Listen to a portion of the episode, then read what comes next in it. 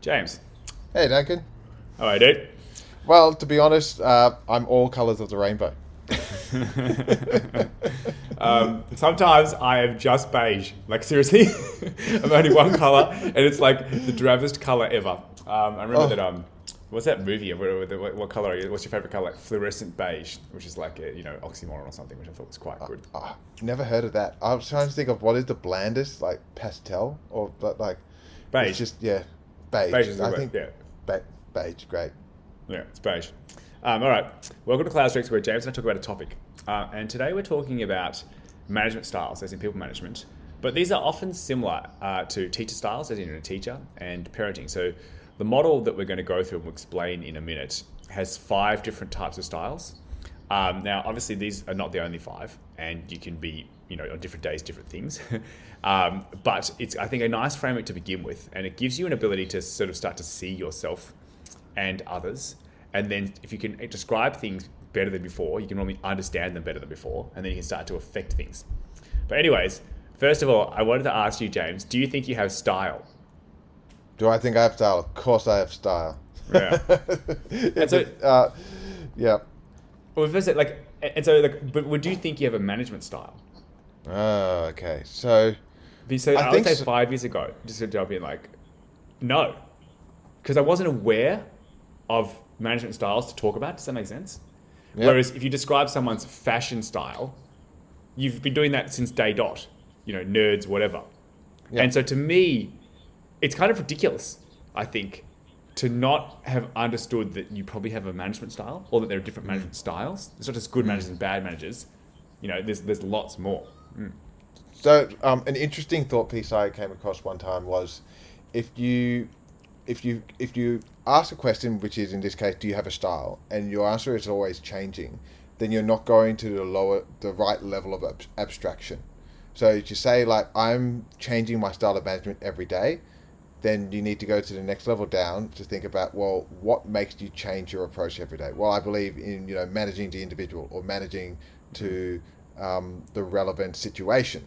Okay, so is that your style? Well, no, maybe blah blah blah, and so you just keep going down and down. And so what I think is maybe this isn't the right answer, but it comes to a point where um, it might be your mindset is well, I'm always thinking about you know growth mindset or um, you know this idea of task relevant um, maturity, which is a- applying the, the appropriate style to the situation. Well, I think you know Andy Grove. Good managers manage people how they need to be managed, and so mm. this is like okay, management mm-hmm, mm-hmm. varies, but then it's, it gets even more. It's like okay, well there are let's just call it external and internal factors, and if the so sometimes the external factors are really against you. Like I had extraordinarily hectic last week, like so hectic that I didn't realize it was hectic.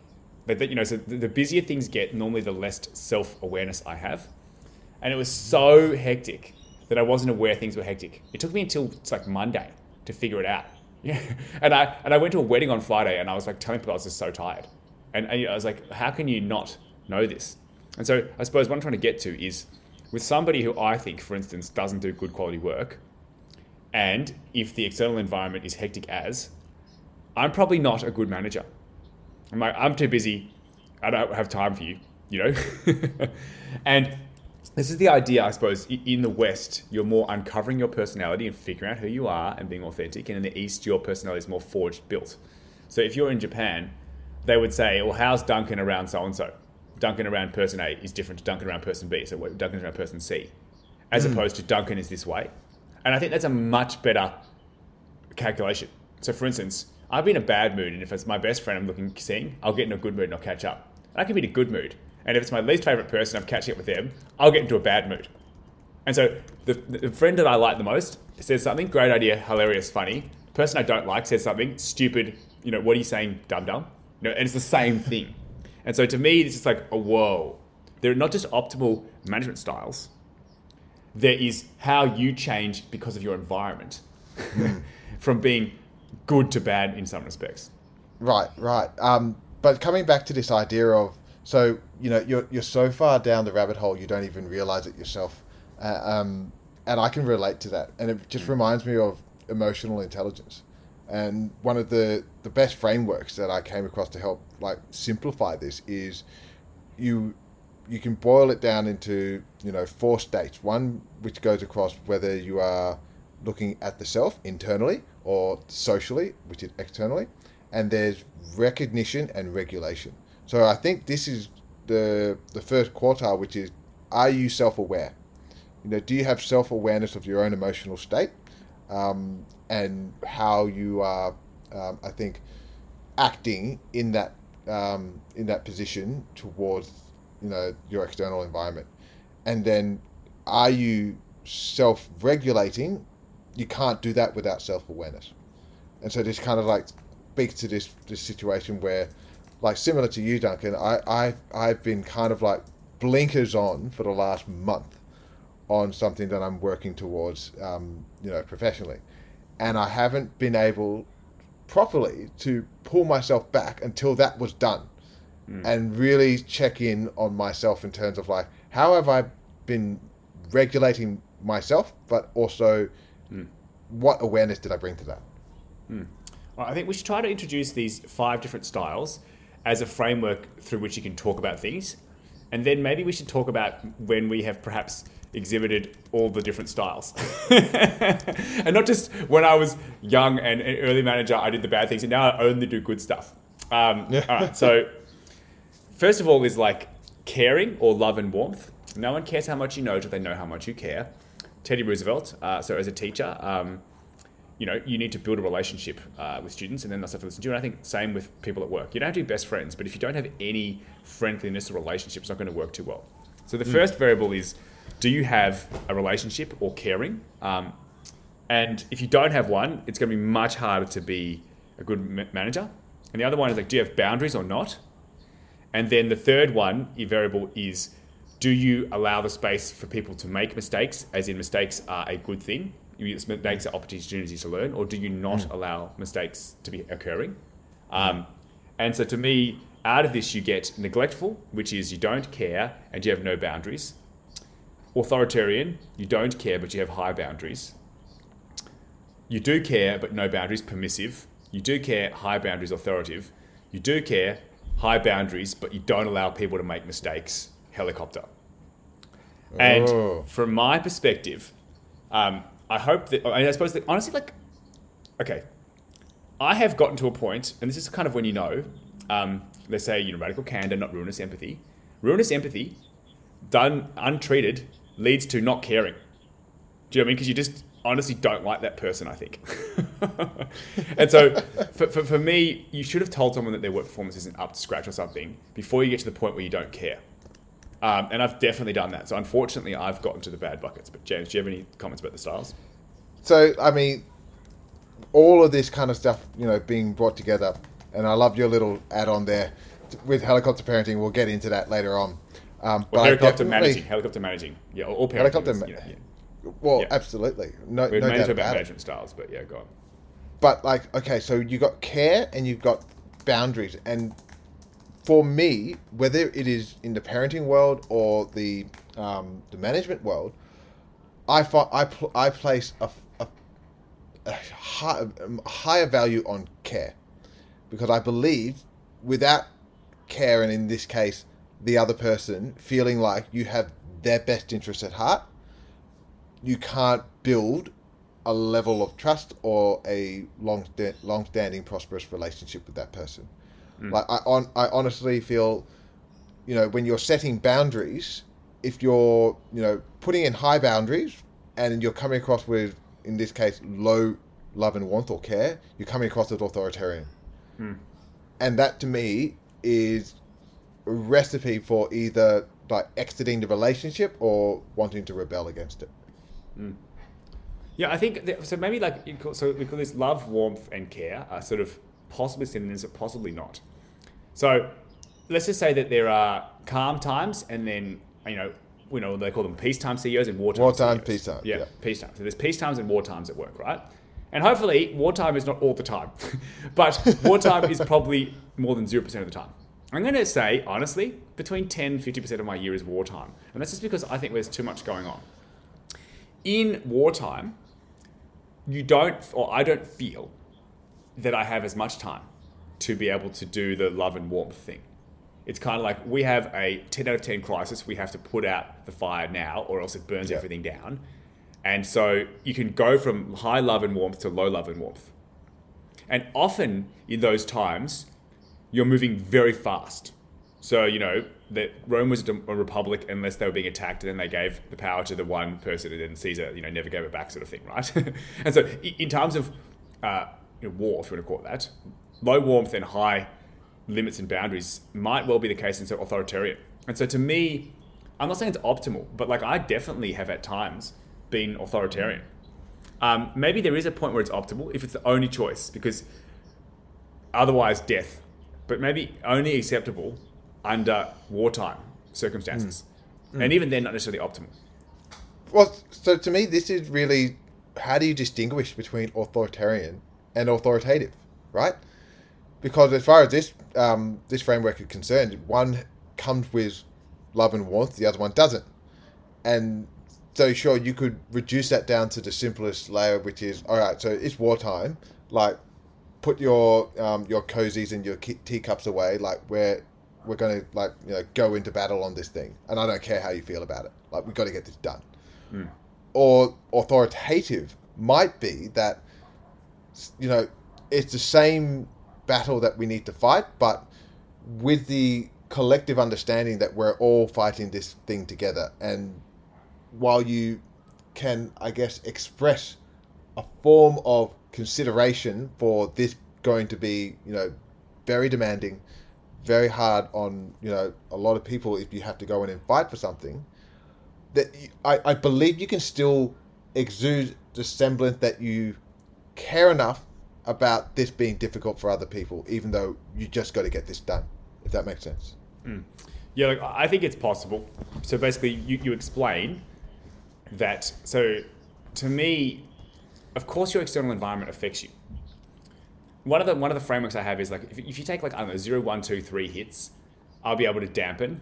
F- You know, four, five hits neutral, six, seven inflame. So at some point, you, the, the amount of pressure on you, you can you know move from dealing with it well, self-regulation, you know, you know, cool, calm, collected to ah, come on, me, everything's everything's bad, right? Um, and it might only be momentary. Do you know what I mean? Um, Yeah. And so I think it's always optimal. But let me just say, like, look, normally we'd be having a slower process and we'd be getting more, you know, input from different people. but if you got like a hardcore deadline, Jane, and Yeah, you found something yeah, yeah. you just go like, nah, okay, quickly, people, bang, decision, crack, you know? Uh, Yeah. And so to me, there are probably times when authoritarian makes sense, but it's got to be probably explained that you're switching from authoritative to authoritarian. Not just today Duncan is authoritarian, you know, and tomorrow he's neglectful, and then the next day he's permissive, and the next day he's authoritative, and the other day after that he's helicopter. You know, that kind of erraticness isn't something that I think anybody would enjoy. Um, and so to me, there are places, but it's like only if you explain it. But then, yeah, mm. Yeah, so I mean, like, one really interesting anecdote around this idea of like how do you switch from authoritative to authoritarian. Um, I actually have a really um, funny anecdote with my children. So the example I give you, so like, so it's just going off your um, your idea, Duncan, that you can take one to five hits, uh, but like seven to ten, you're just like you know you're seeing red, so to speak. Well, you still go from dampening to inflaming. So a Yeah. hit comes in, you take it, and then you, t- you know. So at some point, I've seen it. It happens with almost everybody. But yeah, for me, for sure too. Yeah. So, so I'm I'm not um, presuming I know how you change your style between one to seven, but let's just say between seven and ten, you go straight to authoritarian and like just like ah. Um, what I what I observe in um, my six year old, and I think it's fair to say this is fairly common in the human species, is you know, for example, um, Chloe, my four year old, will be in the living room singing, and she'll just be like, la, la, la, like just just having a, a grand old time, and she'll be singing for about five minutes straight, and then just like that, Izzy will just go straight to ten and just like, Chloe, can you stop that singing? and and it, you just see her approach um, like absolutely flip and so as soon as that um, moment comes in i you know I, I asked Chloe to just pause for a moment. And I asked Izzy, like, what's going on? What's happening for you to make you suddenly want to yell at it? And she says, I thought that I could just ignore it for and wait for it to finish, but then it became so frustrating I couldn't handle it anymore. And so my suggestion to her was like, do you think there was a point in which you could approach this more, you know, collected in your emotions to get her to stop this sooner on? And so this goes back to this idea of ruinous empathy, and that is, I feel like as managers, sometimes we feel too hesitant to address a situation before it becomes that 10 out of 10. All Mm. right, hand down, too late to get this, you know, um, like warm, fuzzy feeling kind of approach. We got to do this. And I feel like sometimes that's an easier approach, or at least it's something that people are too hesitant to address beforehand. Yeah. If that makes sense. So to me, um, if we're talking about these management styles for this, that would be you know empathy. But I'd say you're being permissive. So you have high Yeah. warmth with no boundaries, and then you go from Yes. permissive to low warmth with high boundaries, authoritarian. Like Yes. snapping your fingers, right? Yeah. and so then the person doesn't see it coming. You know, and that's another Kim Scott quote. Uh, no feedback should come as a surprise. Or no, so in, informal reviews, uh, um, you know, like whatever, every six months, there should be surprise. Because if it is, in the intervening six months between your last review, you've not been saying anything. And so to me, that's that's probable, but I think you should always want to find balance in ego social. So it's, it's really interesting. Like, I think that probably everyone is to some degree all five of these styles, and obviously these are not the only five styles, but not necessarily that you're aware of even which style you are. and that some of these things are external environment because you're in wartime. Some of them are external environment because you've just really lost confidence in somebody's workability. Some of them are, you know, whatever, you know. Uh, you know, so as an example, like helicopter, to me, I used to think good managers are good helpers of direct reports. Now I think good managers are the best helpers at helping direct reports help themselves. So, a helicopter doesn't allow someone to make mistakes. That's helping by one definition. A good helper, authoritative, allows a safe environment, psychological safety, where mistakes are viewed as opportunities to grow, not looked down upon. Um, and so, therefore, you're not stopping them from learning, robbing them of that opportunity. And so, it's just interesting. You probably should be authoritative the vast majority of the time, but there's probably times where each of the other ones makes sense. So, so this fifth style, which we're, um, we're, we're, using helicopter parenting or helicopter managing to to label, I'm guessing is, as you described it, high love and warmth and super high limits and boundaries. If that if that's right. And Uh, so, no, no, so no. It, there's limits and boundaries, but there's a different one. That's like this saying what not to do. Helicopter is not allowing mistakes to happen. So one of the things Yeah. is like you're hovering over your kid, and if they fall, you know, you, you don't even let them fall. Or if they're having a discussion with another kid and it's not necessarily going great, you just swoop them up quickly, sort of thing. So you're not allowing them to operate by themselves. You're hovering over to make sure everything's going to be okay the whole time. So to me, Yeah. the main variable I have is that you don't allow them to make mistakes. Okay, so my my the way I describe helicopter parenting, like it's yeah, it's similar to this idea of you don't allow them to make mistakes, but you're basically telling them what to do, when to do, and how to do all the time. So you so by doing that, it it's not allowing them to have the opportunity to figure stuff out for themselves. or make a mistake. There's an inverse way of saying they're not making their own decisions, which could be the wrong decision. You're guiding them to make your thoughts of the right decision. Does that make sense? So the inverse it- of telling it- them what to do is not allowing them to make decisions. it, it, it does make sense. I would say um, that's dancing on the edge of snowplow management slash parenting, which we could also talk about. But when I think of helicopter parenting, I think of parents who are just like forcefully making their child sit down and do their homework and watching over their shoulder as they do it to make sure that they do it. Um, parents who, when they get um, you know their child's report card, they will talk to their child and their teacher, and they'll sit down in a room and they'll make sure everyone understands why the you know this needs to change. Like really over inserting themselves on the child's or the direct um, you know learning journey or development journey. Um, snowplow parenting, as you um, have already kind of pointed out, this idea of not allowing to make mistakes goes one step further and removing obstacles.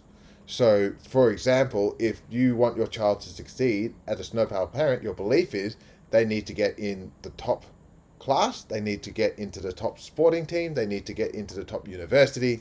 And so instead of trusting your child to follow their own path or to find their own way, so to speak, you will take the initiative in ensuring that they get into these um, opportunities, so to speak. I mean, if we, if we bring it back to the management styles, some early managers, I think a lot of early managers, uh, often fall into the permissive, which is they care and you know they have love and warmth, but they don't have boundaries. So that, that sometimes they don't know the boundaries because you just you haven't learnt them yet. Other times Yeah. you do, but you struggle to say them, and you just say them in a positive sum way because the positive sum rules make a positive sum ecosystem, and everyone wins. And then the other one is that they are also helicopter, so they're they're hovering around and not you know helping too much, like helping to a hmm. fault for to where that person isn't you know the best at growing themselves or able to le- learn from making mistakes. Uh, and so to me, once I had this language to talk about, you can start to talk about it. So I'm like, hey, how do you think you've been as a manager to someone, or how do you think I've been? And this is the beginning. You're like, oh, okay. I think I was a bit permissive, Jane. Okay, and I also was probably a bit helicoptery here. Cool. Was that optimal? And I'd say sometimes when there's someone's brand new, and if they're junior, you want to be a bit helicopter because it's kind of like they've got training wheels on. But at some point, you stop helicoptering around and helping them the whole time and watching, and take the Yeah. training wheels off. And so to me, it's really interesting. Um, this so I didn't I didn't have styles or language to talk about different types of managing. I just thought there were good managers and bad managers, you know. And what does that mean? Or someone's a people person or something, right? And then the next level was like, okay, good managers manage people how they need to be managed. Okay, what does that mean? Different every time. And this is like another lens. Okay, well, what are some different management styles? Okay, how have I been, and have I exhibited all of these five? And there are more than five. This is just one MEC, right? Yeah. Sure, but it's I found extraordinarily valuable tool to start to get insight on yourself and others. Yeah. So um, at the start, we talked about very briefly a uh, humble fellow called Andy Grove. So for anyone who hasn't been able to come across him in the past, he wrote a seminal book, at least in my opinion, on, called High Output Management, and he talks about this. I feel, um, you know, almost serendipitously, which is when it comes to your management style. Um, you know, he would posit that there is no one management style, but it is in the ability to assess the appropriate level of involvement that a manager has in their direct at a particular point in time. This is what they coin task relevant maturity. And what I find most interesting is that the, the lowest level, the lowest rung um, of task relevant maturity of the subordinate translates into what you could almost describe as helicopter managing, which is providing highly structured, very task oriented, uh, very task oriented, um, you know, delegation of what, when, and how. Like you are almost spelling out to the letter what you would like this person to do and how they should do it. And I think, um, you know, that definitely has its merits, especially when you're hiring anyone new. I feel like that you know you can be really either default trusting and just let this person take ownership of their role, or default non-trusting and allow this person to show you what level they're able to operate at. But if you're at the lowest level of task relevant maturity, then it is actually a good reason to suggest that helicopter managing has hmm. its merits, at least initially. Yeah. Yeah, I think so. One of the ways I look at it is you want to provide the minimum amount of support that allows someone to succeed. There are two types of times peacetime and wartime, or no time pressure and time pressure, right? Hmm. So if it's just no time pressure, if you provide someone with not enough support that they can't succeed, that's not good for anybody. Yeah. If you provide them the minimum amount, then they probably maximize their amount of learning. If you provide them with too much support, you take away time from you that you could be doing something else, and you rob them of the opportunity to grow or to learn, which is not good. But if it's if it's time pressure, then just get it done. you know? And if you're constantly in time pressure, well, you're not managing yourself or your business as well as you probably should. Yeah. Um, Yeah. So to me, it's really interesting. Yeah, you should be helicopter at some points, I think. But your goal, I think, is to get to be authoritative the vast majority of the time. Yeah, exactly. So he talks about you go up the rungs. So the next level up is individual oriented, emphasis on two way communication and just providing that support and mutual reasoning. So you're no longer delegating specific individual tasks, it's just addressing them as a person and how they're operating. Uh, and then the highest is you'll really just have minimal involvement, ensuring you're aligned on the objectives and things are on track, so to speak. Um, but across all of the different stages, you are constantly monitoring and overseeing and ensuring that you know these things are being done in the right way. And to your point, as a manager, I, I think what you said, what you want to provide the minimal level of support to get the maximum output from the direct um, uh, employee. And so that's not to say that like the lowest level of um, TRM is bad. Is What's just TRM? simply make uh, task relevant maturity. Sorry. Yeah. So uh, I can't be bothered saying that every time. TRM, I, I'm so over acronyms, but go on, yeah. No, no, it's fair. Like I get pulled up on it all the time. I, I really should stop doing it. Uh, it's not helpful for anyone. Um, Exactly. so, but the idea is you don't want to stay in the lower levels when you can be allowing this person to operate at one of the higher rungs if that's where they're if, if they're ready to do that. I mean, you look at it this way: if you helicopter too much, you're pushing them down from one of the higher rungs. You're not allowing them to be there, right? Yeah. If you don't helicopter enough, they can't even be any rung. Do you know what I mean? uh, so it- it's this balance, like the sort of happy medium. Um, Yeah. I think one of the things that you talk about permissive. Um, so over time, so in open societies, the law is never done. It's always updating. You know, you can add a new one on whatever the Religious Discrimination Act in Australia, which uh, you know I didn't think was a great idea, but anyways, uh, cool. So you over time recognize things, and then you learn more. So I suppose in some respects you're almost always permissive in certain areas because you kind of are hopefully growing constantly. And even if you're not, the world is going to change. So even if you're somehow perfect for it right now, you're not perfect for it in you know the metaphorical tomorrow. You've got to update, right? And so to me, one of the biggest things and ways I've found to do authoritative or authoritarian is to be able to articulate limits and boundaries properly. Um, and one of the best ways for that is principles in the way that Ray Dalio does. And so to me, one of I think the big differences between sort of new and experienced managers is the number of principles that they can articulate and how they can do it in a positive sum way. Because I don't know that there's like a list like 10 commandments. I just don't think it's possible. It's kind of this small thing here, there, and everywhere. And so to me, this is one of the one of the things I think one should be doing constantly. You always live in an ecosystem. Make that ecosystem as positive sum as possible. One of the core strategies I have for that is to have as many positive sum principles as possible. Positive sum principles stop the thing you want whilst interfering with superordinate goods as in little as possible. Um, and this is just tough. I, I find it tough, but yeah. Yeah, so I mean, I don't want to just like beat on the same drum, but um, in his book High Output Management, he talks he talks about it's super Have relevant. you just read it, reread it recently? Is this why you're banging on about it? Um, yes, I read it. I reread it uh, late last year.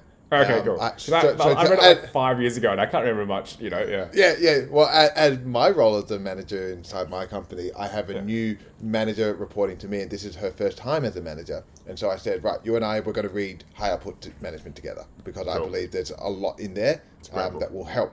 It, it, it's a great book, but um, so he talks about what he calls modes of control, and there's um, there- there's three basic modes. So there is um, well, again, it's, it's a really cool um, two by two framework, but there's basically there's free market, contractual obligations, and then cultural values. And so basically, it goes from the top left, which is when you um, have high self interest, um, and then low um, care of like like external and environmental factors. Then free market actually works really well. If everyone works in their own self interest, then that's great because then you'll ensure that you get the most efficient, um, you know, market forces working in everyone's favor. Um, when you have group interests, however, you need contractual obligations. Now, why I'm getting to the point of what you're making here is that when you have group interests and high, um, you know, environmental uh, factors, you need strong cultural values. And cultural values are when you have uh, uni- universally understood um, values, methods, and objectives. And I think that's where this idea of, well, how can we move from being overly authoritative, or maybe in other ways, what is the optimal way of setting limits and boundaries? I think is by setting the right culture in an organization as a leader. Well, maybe let's go on this one. Like, I don't know there is such a thing as setting the right culture. And to me, culture should always be updated. Just like in an Yeah. open society, the law is never done. So there's no such thing as setting a right culture to me, in that it's set. So maybe that's the Yeah. word that I'm jumping out at. To me, there should be cultural uniformity in certain areas. So in certain areas, uniformity is a feature, and there should be cultural diversity in other areas. So in certain areas, diversity is a feature. We don't want diversity in people that are nice people and people that are bullies. No bullies. Do you know what I mean? Yeah. But people that have, I don't know, a different, like, you know, I don't know, political spectrum, I think, you know, can be good as long as they're willing to listen to each other. Um, And so to me, those things don't necessarily define this. The, the way that I think culture is normally talked to is you have a strong culture, everyone knows it, and everyone can state the same, like, you know, 10 principles or whatever, right? And from my perspective, that's not good. I think you see many companies that move fast and break things in, in Facebook or whatever else it is, you know, the early stuff which was in Uber, you know, getting to be bad. And so to me, I'm not saying that's what James was saying, but a strong culture is normally something which is defined and not moving, you know? Uh, and what I would say is, I think a good culture has the areas that, you know, you, you need to be, but that has diversity in others and is constantly updating. Um, and so everyone is kind of figuring out their own, like, you know, just because there are different management styles here doesn't mean that that means that everyone, like, authoritative is one way to be authoritative. Uh, so to me, yeah, it's like, this is just a lens, that, Yeah. and a really useful lens to help discuss things with people. So now I'll be discussing with them. What do you think about this? And so without this lens in my or, or framework, I was I was I was able to do, to explain and understand less personally. I, th- I think maybe a, a, one way to explain it would be similar to um, the idea that planning is everything, a plan is nothing. Right? A, a set of cultural values is nothing, but constantly assessing and updating and investing in your company's culture is everything because it might be through that lens. You know, one day it's don't be evil, the next day is you know it's it's something else entirely, or move fast and break things, and then move fast with scale. But I think you know I think it's definitely fair to say like you shouldn't. Well, it's not optimal to just establish or decide on a fixed set of cultural values and then let that just be um, the blueprint of the way you operate ad infinitum. I think it is something that is constantly evolving because I like to, to think of organizations as a proxy for like um, a human lifespan. When organizations first start off, they're much like a human baby, completely helpless, days away from death if they're not constantly, um, you know, fed and nurtured. And then they go through similar phases of where they grow up to be this childlike state where they can walk on their own two feet, but they still need constant guidance, constant, um, you know, monitoring and, and so on. And then when you think about, you know, larger enterprises, you think of maybe something like a, you know, some geriatric who's just old and kind of like going off into the sunset. um, but the culture, is much like an individual's, um, you know, set of beliefs, values, and identity, evolves over that time. So, um, and it's the same thing with how you operate as a manager with the people inside the organization. I think um, they talk about, you know, when you're in a seriously, seriously volatile and uncertain environment, much like a startup, um, people arguably would need more structure or more of a authoritarian or maybe authoritative um, approach. But when you get to be more established, maybe you can talk through this, having gone through this yourself, Duncan, that when you have stronger cultural values in place and stronger, um, you know, operations as a business, you can move more towards, I don't know if it's right to say permissive, but something where you give more power and autonomy to the people in the organization rather than it all come from the top down. Yeah, this is a really good point. Um, so I think James called it task relevant maturity. Is that right? Task relevant maturity. Yep. Um, Come on, you read it five years ago. Got to Yeah, no, I remember every word. Um, I say that what should happen as people become more, you know, mature at work, or to call it that, is that they get more and more autonomy. Yeah. i.e., that the boundaries and limits that they have get lower and lower, right? And so that eventually you just don't know what they're doing and you trust that it's good. Um, so to me, the point is to have as many people with no rules as possible, but that you don't start with no rules. You start with lots of rules. And the rules are slowly lowered as you build trust. In the beginning, I think it's mainly the manager's job to build trust, trust but verify as an example, but that the onus of whose job it is to build trust shifts to the direct report. How do you do this?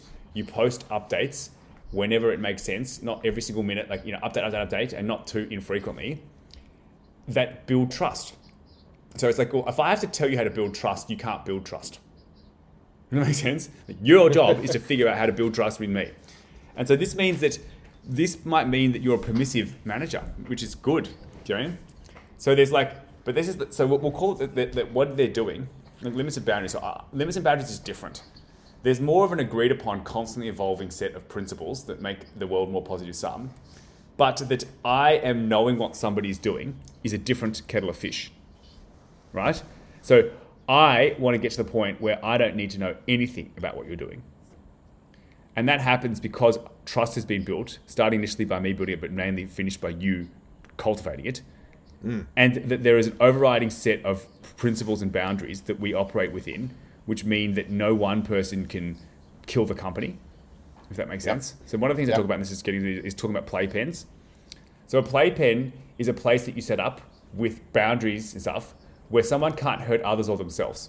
And if they can't, let them do what they want. So, for instance, someone can't just get the bank account and take all the money, you know, or they can't publish any content at Ebola without it going through plagiarism checks. So that, the, so that it should not be possible for someone to have plagiarized, as an example. Mm. Yeah, yeah. So um, it, it, this is quite poetic, at least for me. This idea of looking at your role as a manager through the lens of initially it's on me to create as clear a set of boundaries or an environment for you to operate and ultimately succeed in. But then it's on you to start building that trust for me to be able to be certain that you like basically have got this. And I, I feel like that is a um a, like there's a high correlation between that and the role of a parent because I feel um, hmm. very strongly about toddler the idea that toddler to adult you're not raising a child, you're trying to raise the adult. And the idea is like my role as the parent is to get us to a point now you're you're you're obviously restricted by your biological um, ability to age, but I wanted to still get you to this point where you are not just um, you know autonomous and independent, but you're at a point where now you are a fully functioning and uh, you know prosperous human being and i feel like that's a really good proxy for this idea of well i'm as a manager bringing on new directs and you know it's this very early stage where they need clear boundaries in terms of how to succeed in this new environment but i want to get them to a point where they're now the ones who can navigate that on their own as mm. soon as hmm. possible and it's this way there are always limits and boundaries it's just that in the beginning you need to set them but you yep. transfer slowly responsibility from who sets them to them, and they can mm. self-regulate in a way. Because somebody who so, is, so I want to make people that there are no rules for. Well, that's not external rules. Gene, they've got they're able to run their own internal rules in a way that is positive sum. Ultimately, every single person that is hired, you want to increase the amount of decisions a business can make, not decrease. Because if you have to make decisions for them, right? And so you ultimately need to be allowing people the percentage of decisions they make or autonomy they have to go from very small to 100%, ideally, right? Now, some yep. ones you want a second opinion on, for sure. But that's not actually being a you know permissive manager as an example with no limits and boundaries. There are limits and boundaries. You're just not coming up with them and regulating them. Because no limits and boundaries is probably not good. Mm but you don't have to be the almighty, you know, omnipotent, you know, manager. You know, it's not possible. And so they're there, and everyone's helping. You know, but some people that are newer, you know, are less able to help. So it's interesting. So you're not actually permissive. You're just authoritative without needing to know what's going on. I don't know if that works. Yeah. um, but it's it's interesting. Like maybe it's you know the um, I don't know if it's a um, a bias or a fallacy where you know when you buy a red Porsche, you see red Porsches everywhere. Um, but I see this distinction between, um, you know, caring and empathy, and either willingness to confront directly, which is radical candor, or in this case, putting in limits and boundaries. And by what I mean by the fact that I see this everywhere is I also pick this up when I hear Jordan Peterson talk about the role, the the the um, the ah, like the metaphorical. I can't think of the right word. The medical metaphorical role of the mother and the father. So what he says is that the mother is the nurturer because as soon as the child is born, she's int- instantly biologically attached to it. But for the father, um, his bond builds over ongoing interaction. And the father's role, again, overly generalizing, um, is in addition to nurturing and caring for the child, is to push them into the world, push them into being the best possible person they can be. And so this duality of mother father role is almost captured in the idea of it's a- what so you should mention that's obviously an oversimplification. This is not Yeah. anything. Yeah, it's a Oh, yeah, massive a- generalization. massive generalization and, and abstraction of what it's like to be a, a parent of Yeah. either um, you know persuasion, but it's this idea of um, you know as a child or as a direct. I think the optimal um, way of being led or managed is having this semblance of someone who cares deeply for me or my success, and someone who's willing to push me, whether it's just outside that zone of comfort or at least gives me the um, the, the, the the infrastructure for me to succeed in. If that makes sense. Hmm. Yeah, I think that's another. So, so like, I think that a helicopter manager can be good if someone's brand new, and they need help, or even if they're not brand new. You know, you're giving them the minimum of help to hmm. succeed. So there, there is a place for it, right? Yeah. I think authoritarian, which is low warmth, high boundaries, can be good in a wartime, right? I think that there are two types of authoritative, which is meant to be care, you know, love, warmth, and higher boundaries. Beginning where you're the, if you're the manager, the main person figuring out the boundaries, but then there's the one where you've given responsibility or the person has built trust with you to the point where you are comfortable with them setting their own limits and boundaries. So you're not permissive because there are no limits and boundaries, as in you're letting them do something that doesn't make sense or get away with, uh, you know, unsavory behavior. You're just no longer needing to be the one policing it, aka regulating it. And so to me, then the final one is like neglect, low boundaries. That's probably when things have gotten to a point where maybe that person shouldn't be working there anymore. Maybe you shouldn't be working anymore. If you're feeling neglectful about work, like you don't care anymore, should you be there? If you're feeling neglectful about a person, should they be there? You know, if you're feeling, negle- you know, should, or should you have a chat to try to build build the relationship? Yeah. Well, I mean, like when you get to this um, neglectful zone, uh, I can't remember uh, what the critical radical candor equivalent was. Something about being like in the in this doghouse. No, no, no. Ruinous empathy is high care, low boundaries. So ruinous Yeah. empathy is like I care for you, but I'm not willing to confront you directly. There's, I don't care about you, and I'm not going to confront you directly about it, and that I, and that's like really bad. um, and I think you know when you're in that position, like the funny thing about that is you can like you can't map radical candor and this parenting style over one to one because you can have high limits and boundaries and you can not care about a person or be willing to confront them directly. So I think there, there's this idea of all right, neglectful parenting is not the same as the neglectful manager. If you're a neglectful manager, you might just be barking orders, telling them, you know, you need to, you know, get this report to me by Friday, kind of thing, um, without there being any real direction for um, the individual.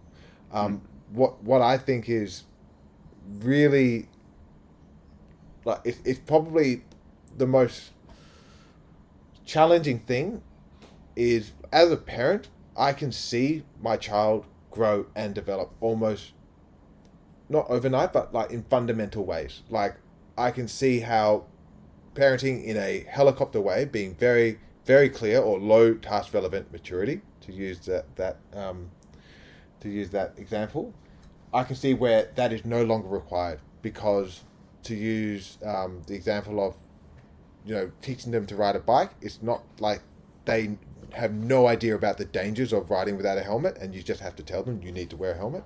It's they've had a couple of falls now, so that they can figure it out on their own. The, the difficult the challenge is figuring out when at someone at work has that level of awareness that you can start to evolve the way in which you work with them.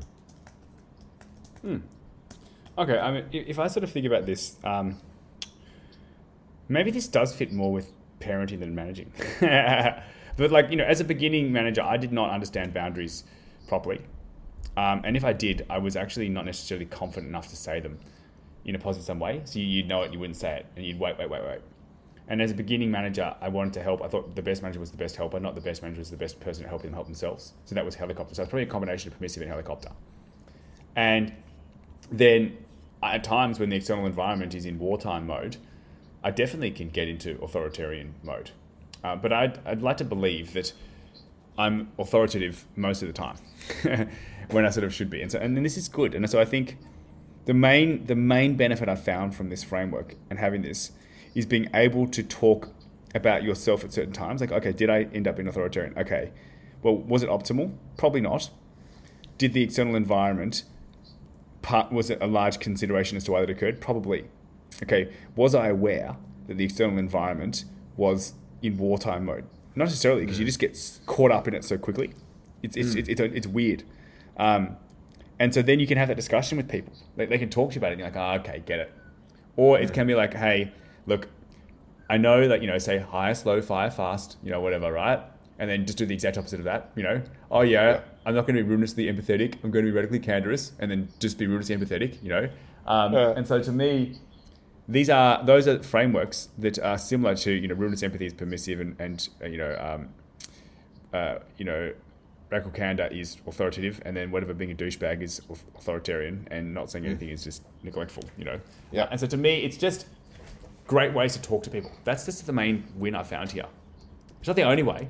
You're not. You're not. you know, everyone's like again. Like I think I'm probably all of these, and I've, I've been Yeah. neglectful when I've gotten to a point where I've just given up on somebody. Yeah. Jane, yeah. Yeah. So, so um, I'm really trying to like just try and doing a better way of distinguishing between authoritative and authoritarian, and so I'm I'm coming up with a couple of models or at least ways in which I think it might be helpful, because you know the idea of there being merit for authoritarian versus authoritative, I think is an interesting one. So the first idea I have is with authoritarian, there's only one way of communication, and that's top down. It's like orders come from the top. We need to do this. Like rally the troops. We're going into Bombay or whatever. Where authoritative, it might be the same semblance of this is what we need to do. This is the, this is the hill we need to take over. But there's a two way dialogue in terms of maybe how that will happen or in terms of like considerations into into um, the approach. The other one that I really like is: Are you looking to connect or are you looking to control? Right. If, if trust is completely gone, then control might be necessary, mm. and it's just really just about com- like taking over the situation. But if connection is, and, and that might be short term thinking, and it might be relevant because we're in a war, we need to just think about here and now, otherwise we're dead. But if it was more long term thinking and you're thinking more like, you know, longitudinal and it was trust that you wanted to build, then you should try and look at how are you connecting while being authoritative. Yeah, I think um, well, the main difference to me is just does someone know you care or not? Just because you try to care doesn't mean that they register. Yeah. Uh, between authoritative and authoritarian, because it's high boundary. Like, and so to me, not all workplaces are like this, but most workplaces are positive sum. You're all on the same team, you know, and if we all do well, you do well, I can do well. It's not like I do well or you do well, and that might be like an investment bank can sometimes be that Yep. way, you know, zero Yep. sum. um, but so to me, you're not wanting like a, man- a, a direct report to not succeed or something. What the hell? Of course you do. You know that that helps everybody here. You know, Hmm. um, but I don't know if that's necessarily as clearly demonstrated as it should be for Oh, people. yeah. You know. oh Um, no, and absolutely. So to me, like, that you need to build a relationship. Um, and a relationship is, is many things, it's not like one sort of way to do it. But at the end of it, it's like, okay, someone knows you care and that they've got your best interest at heart. And to me, you know, hopefully, you know, realize you're all on the same team. and this team winning is good, right? And it's not necessarily you're winning against the other company because you know you can all win. So it, it, literally, the world is mainly positive sum in, a- in a developed, you know, liberal democracy today, not zero sum. And so Yeah. It's just super important to build this. So I say that relationships are the infrastructure upon which communication occurs. And if you're in a knowledge business, communication is everything. Right? If you can't communicate, you are stuffed. And so no relationship means you want someone won't talk to you if they need something. So that, you know, small relationship they'll bring you a large, medium relationship they'll bring you a medium, and high relationship they'll bring you anything, but they don't need to. And that's the other side of that street is that they'll listen to you. So sometimes you need someone to listen to you. And so if you've got a strong relationship, they'll listen to you. You've got no relationship, they won't be like, nah, you know, not listening, too busy. And so to me, Yeah. that's kind of another, uh, this high relationship strength, low relationship strength, authoritarian versus authoritative. I'm I am one hundred percent um, with you on the idea that it at least seemed to me entirely um, well it just it seemed to me obvious that an organization would always want its employees to succeed. It seemed to me that way. But what I have come to observe, anecdotally and in um, you know literature that I've read, that is not always the case. Now you can you can immediately see examples of you know people who are operating only in their pure self-interest so they're trying to you know acquire power or raise through the ranks themselves and they don't care who they step on to get there but at the same time you can also emphasize with individuals who might not be feeling truly valued for the work that they do or that they're given the right um, you know recognition above others um, to lose sense of this idea that you know an organization's best interest is that you and everyone else in this company succeeds. And so this, um, I think, was really, really, um, you know, told quite well by Randall Stutman. So he runs this institution called Admired Leadership, and they interviewed hundreds, if not thousands, of leaders and their directs, and they found that there were a whole bunch of things that people wanted that were, you know, on a broad spectrum. That like it was, but there was one thing that everybody wanted from that manager, and the one thing was that they all wanted to feel like their manager was rooting for their success.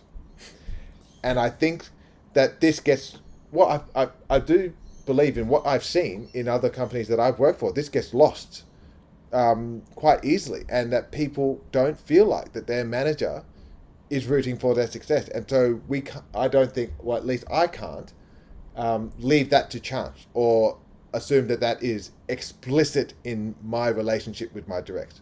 I have to make that explicit by telling, well, not just by saying, "Look, I'm rooting for you," but by Not an. American word that just, just like, like, I'm just, I know that you've not American thing, but like, no, I'm not rooting for you. Like, that's not what I'm doing. There's, you know, there's, you know, it's just let's just, like I am in your corner and I'm here to help. You know, but rooting. Yeah. Anyways, go on. but I have to let my actions show that, and I have to Yeah. let my words show that explicitly. I think. Yeah, I, I think it's a really good point, and, something that I've now taken as an implicit yes. But I think when you start, like, I don't know, you, you, you get there and you kind of want to do a good job, or at least I hope you do. And for me, you're worried about doing a good job. And you're kind of trying to, I don't know, uh, for want of a better to impress your manager or something. And, but I didn't realize, I suppose, at the beginning, that they also want you to do a good job. Not like, hmm, you know, Duncan, not good enough or something, right? Course, they want you to do a good job because you're on the same team and it's going to help.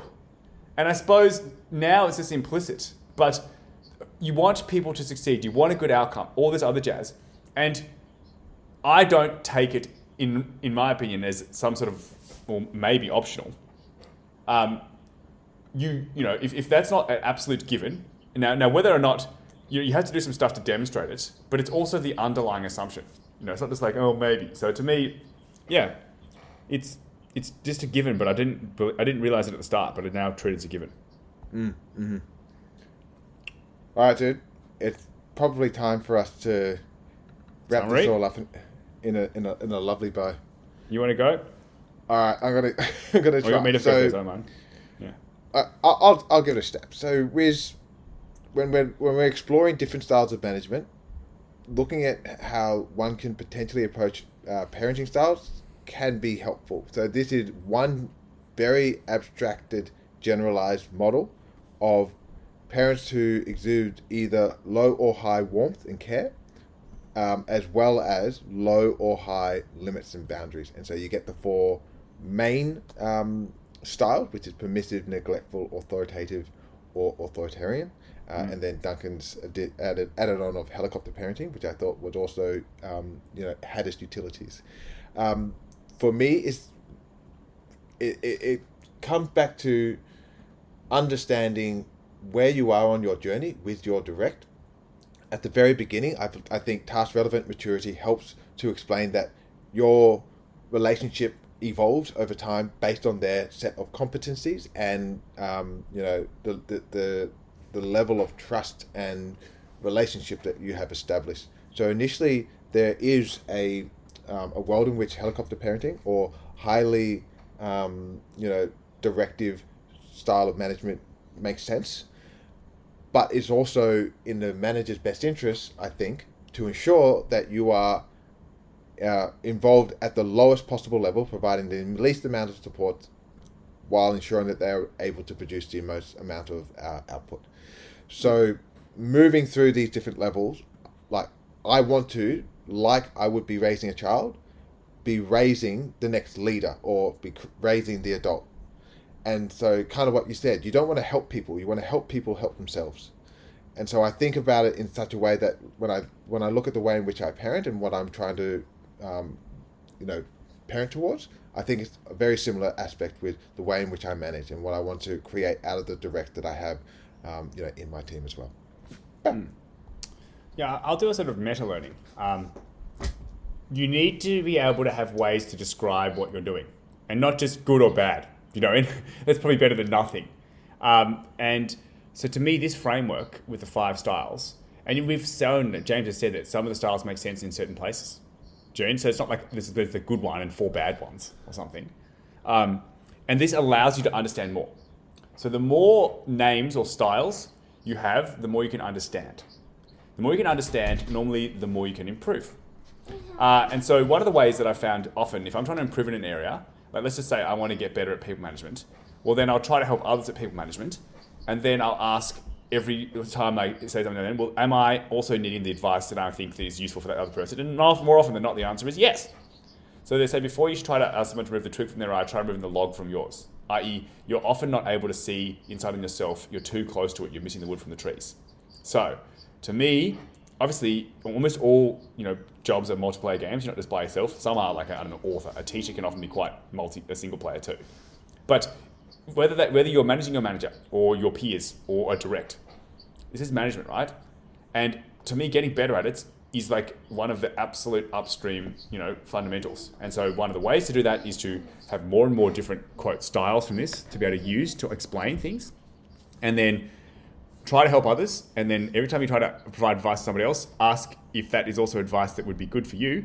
And if you're anything like me, often the answer is yes, and you move forward. All right. Thanks very much, Jamesy. I will speak to you soon.